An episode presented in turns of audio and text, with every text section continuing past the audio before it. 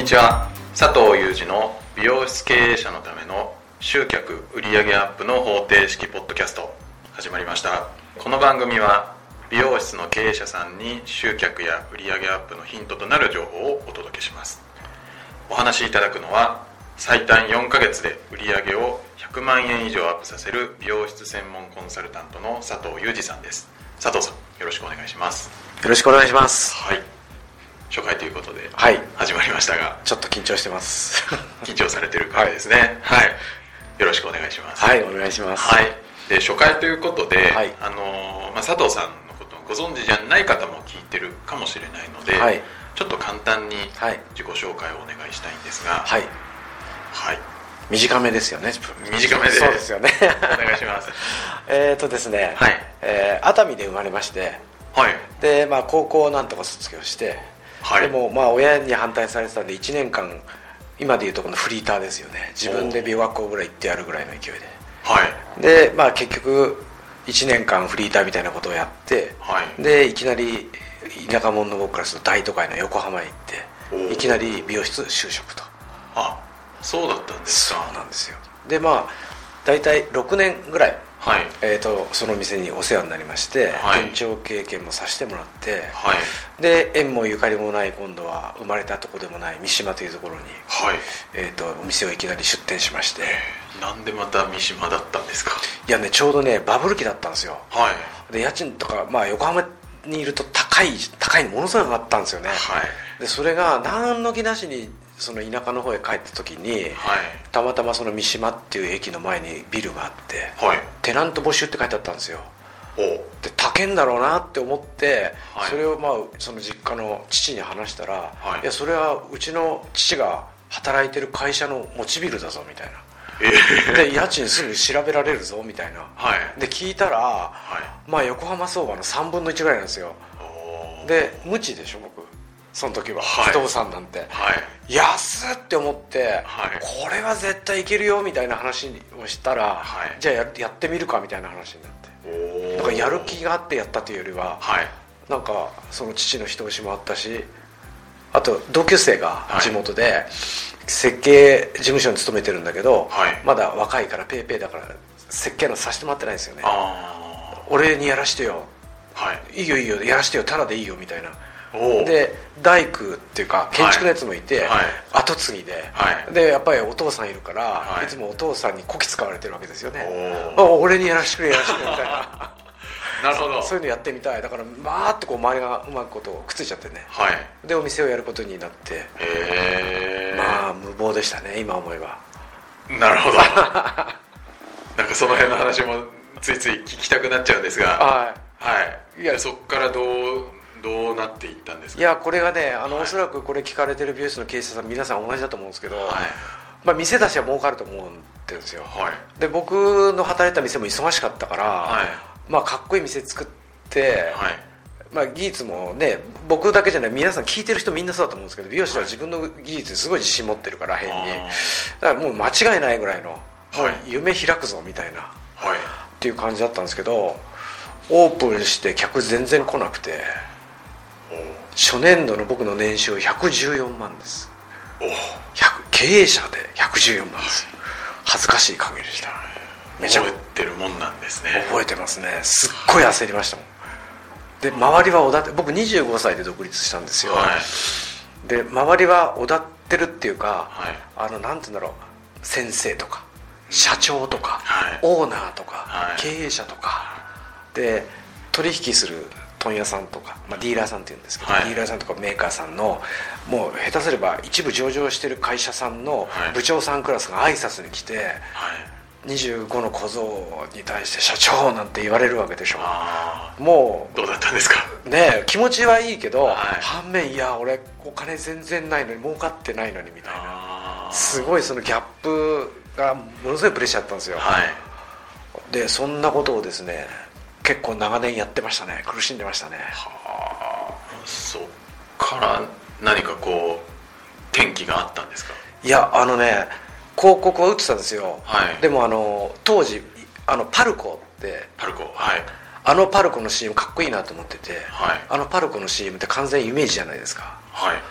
何も言葉も出てこないしあの何を売ってるっていうのがないんですよね。イメージのテレビ CM で、はいであれがかっこいいと思ったから広告売ってたんですけどもうイメージの広告なんですよ、ああもう値段なんて下の方にちょろちょろってちっちゃく書いてあるだけでダーンってこう綺麗なかっこいい写真を載っけてチラシ売ったりとかはい。あ全然客来ないじゃないですか。あだけどまあなんとか数字が出てきてーはい。ねえどのぐらいだったかな？僕自分の収入が300万超えるのに2年くらいかかりましたね。なんだかんだ。でも2年経って300万ですからね。結構長いというか苦しいですよね。苦しかったです。本当そのギャップがとにかくねはい。耐えられなくて。はい。でまあでもなんでですかね理由わかんないですけど、はい。数字がまあ出るようになって。そこめっちゃ気になるんですけどね。いやでもね本当はね今でも不思議、そこなんで出たかがわからないんですよ、きっと。そういうもんなんですか。うんスタッフがまあ良かったんでしょうね。スタッフもお客さん取れる人間で。あもちろん現地採用だから、はい。僕一人で乗り込んでいってお店出すってやって求人かけてやったんでね。で、まあ、2店舗目にこぎつけたんですよ。で2店舗目行った時には、はい。あのちょうど僕うちあなんていうんだ雑誌の仕事とか、はい。あのコンテストとかで優勝できたりとかしおしてたもんで僕がやったんじゃなくて勝手にプレスが騒いでくれて、お田舎じゃないですか。はい。だからそういうのでもわっとお客さん来るようになったりして。はあ。でここはねちょっと僕もその時は本当に部長ってななりきった時なんですけどはい。なんと、えーと年商で2店舗で1億ぐらいいったんですよ。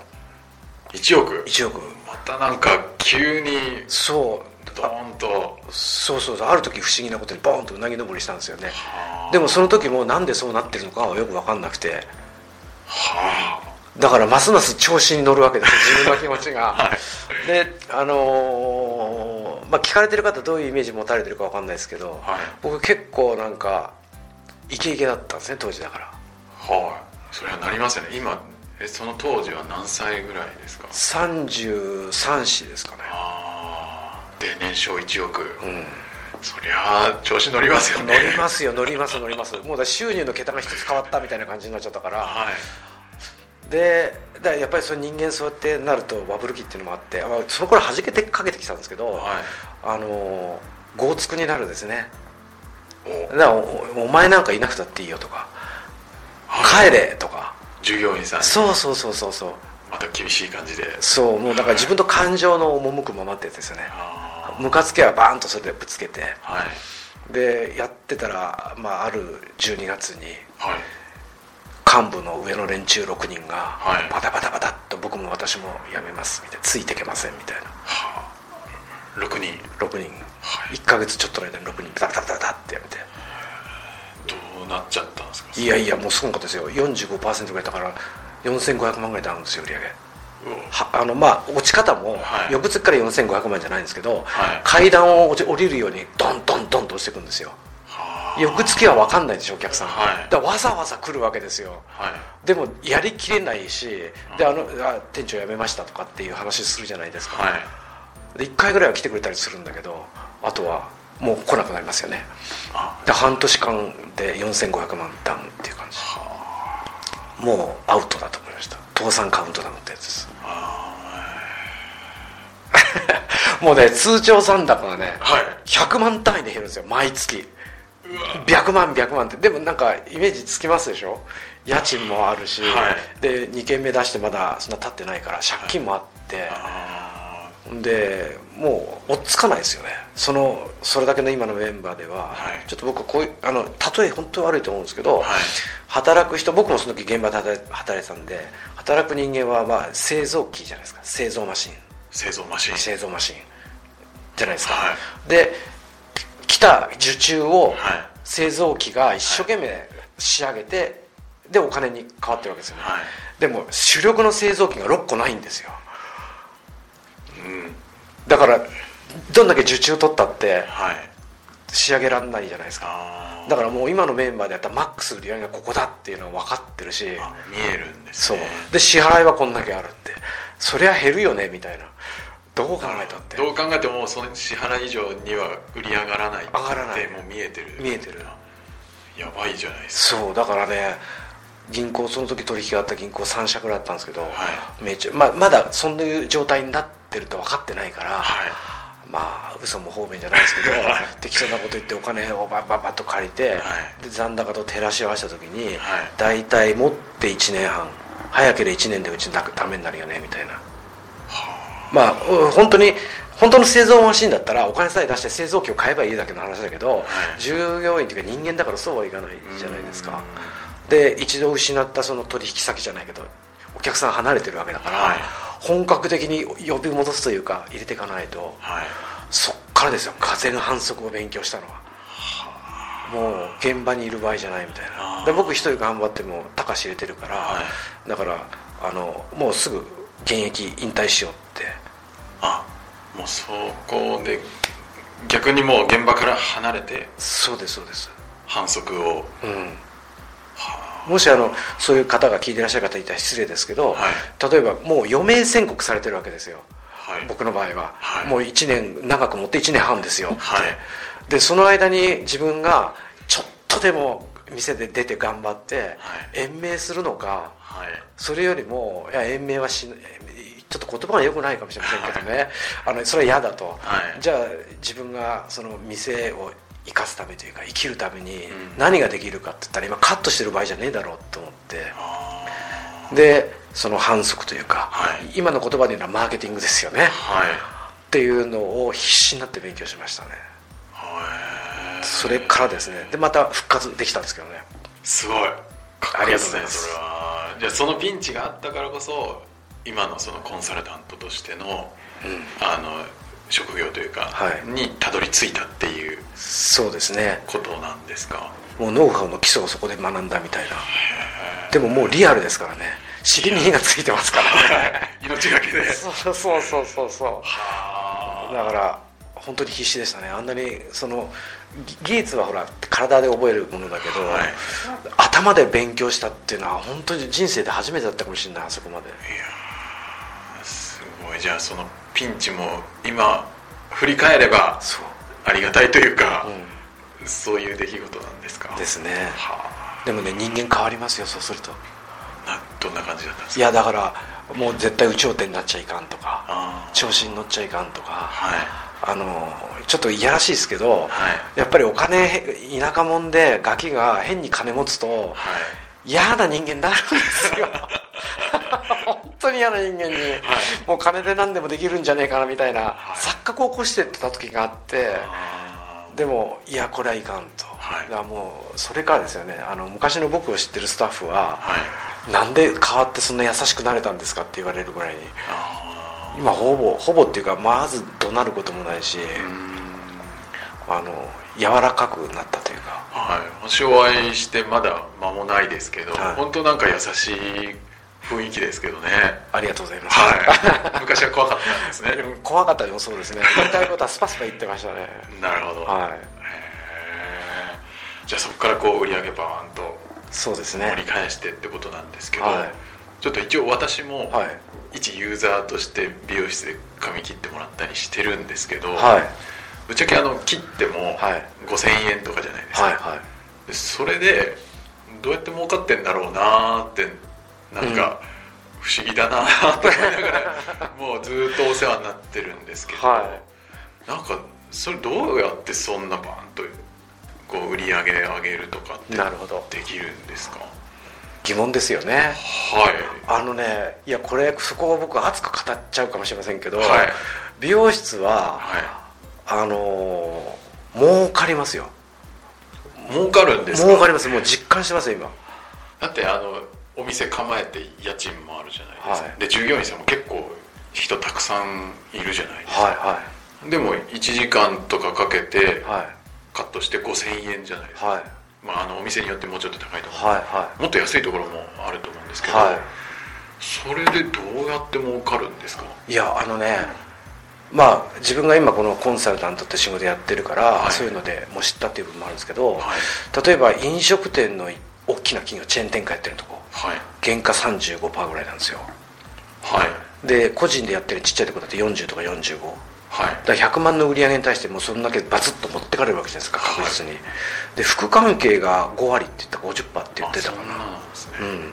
美容室は90%以上利益ですからね売り上げが。のあそうなんですか。原価は 10%, 10%以下です以下ですでそう考えたら、はい。他の飲食店だってテナント借りてる、はい。美容室も借りてる、はい。従業員雇ってる、はい。美容室も雇ってるだから全く一緒なんですよ。一緒ですね。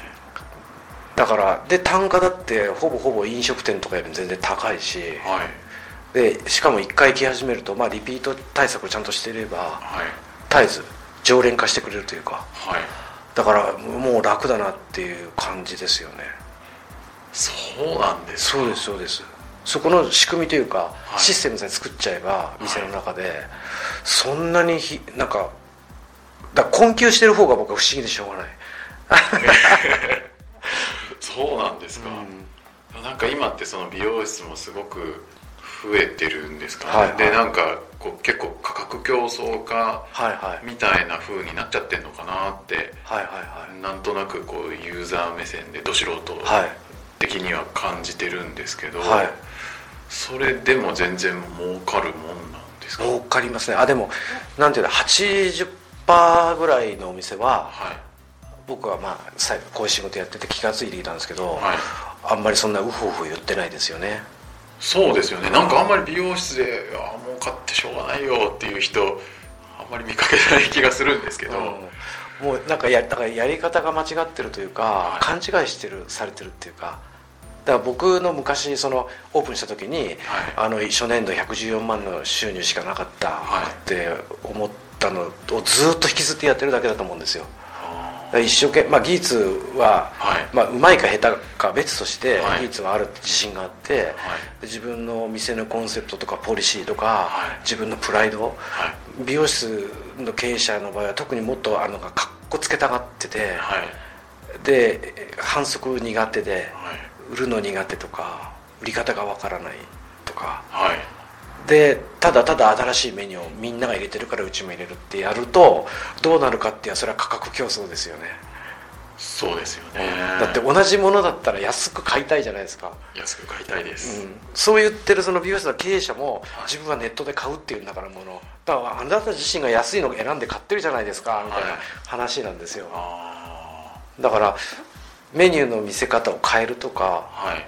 パーマをパーマとして売ったらはい。それは今5000円切ってやってくれるとこもあるわけだからはそしたら安い方がいいって思いませんいか？思います。そうですよね、はい。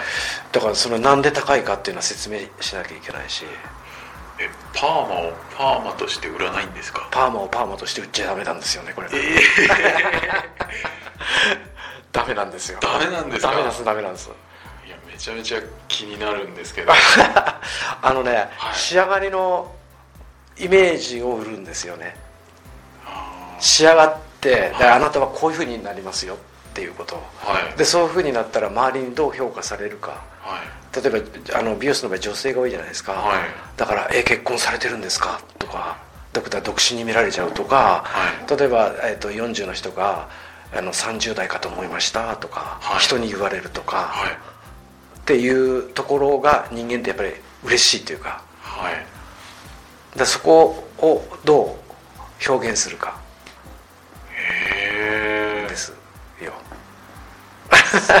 なんかすいません分かるような分からないような もっといろいろ聞きたいなっていうとこなんですけど、はい。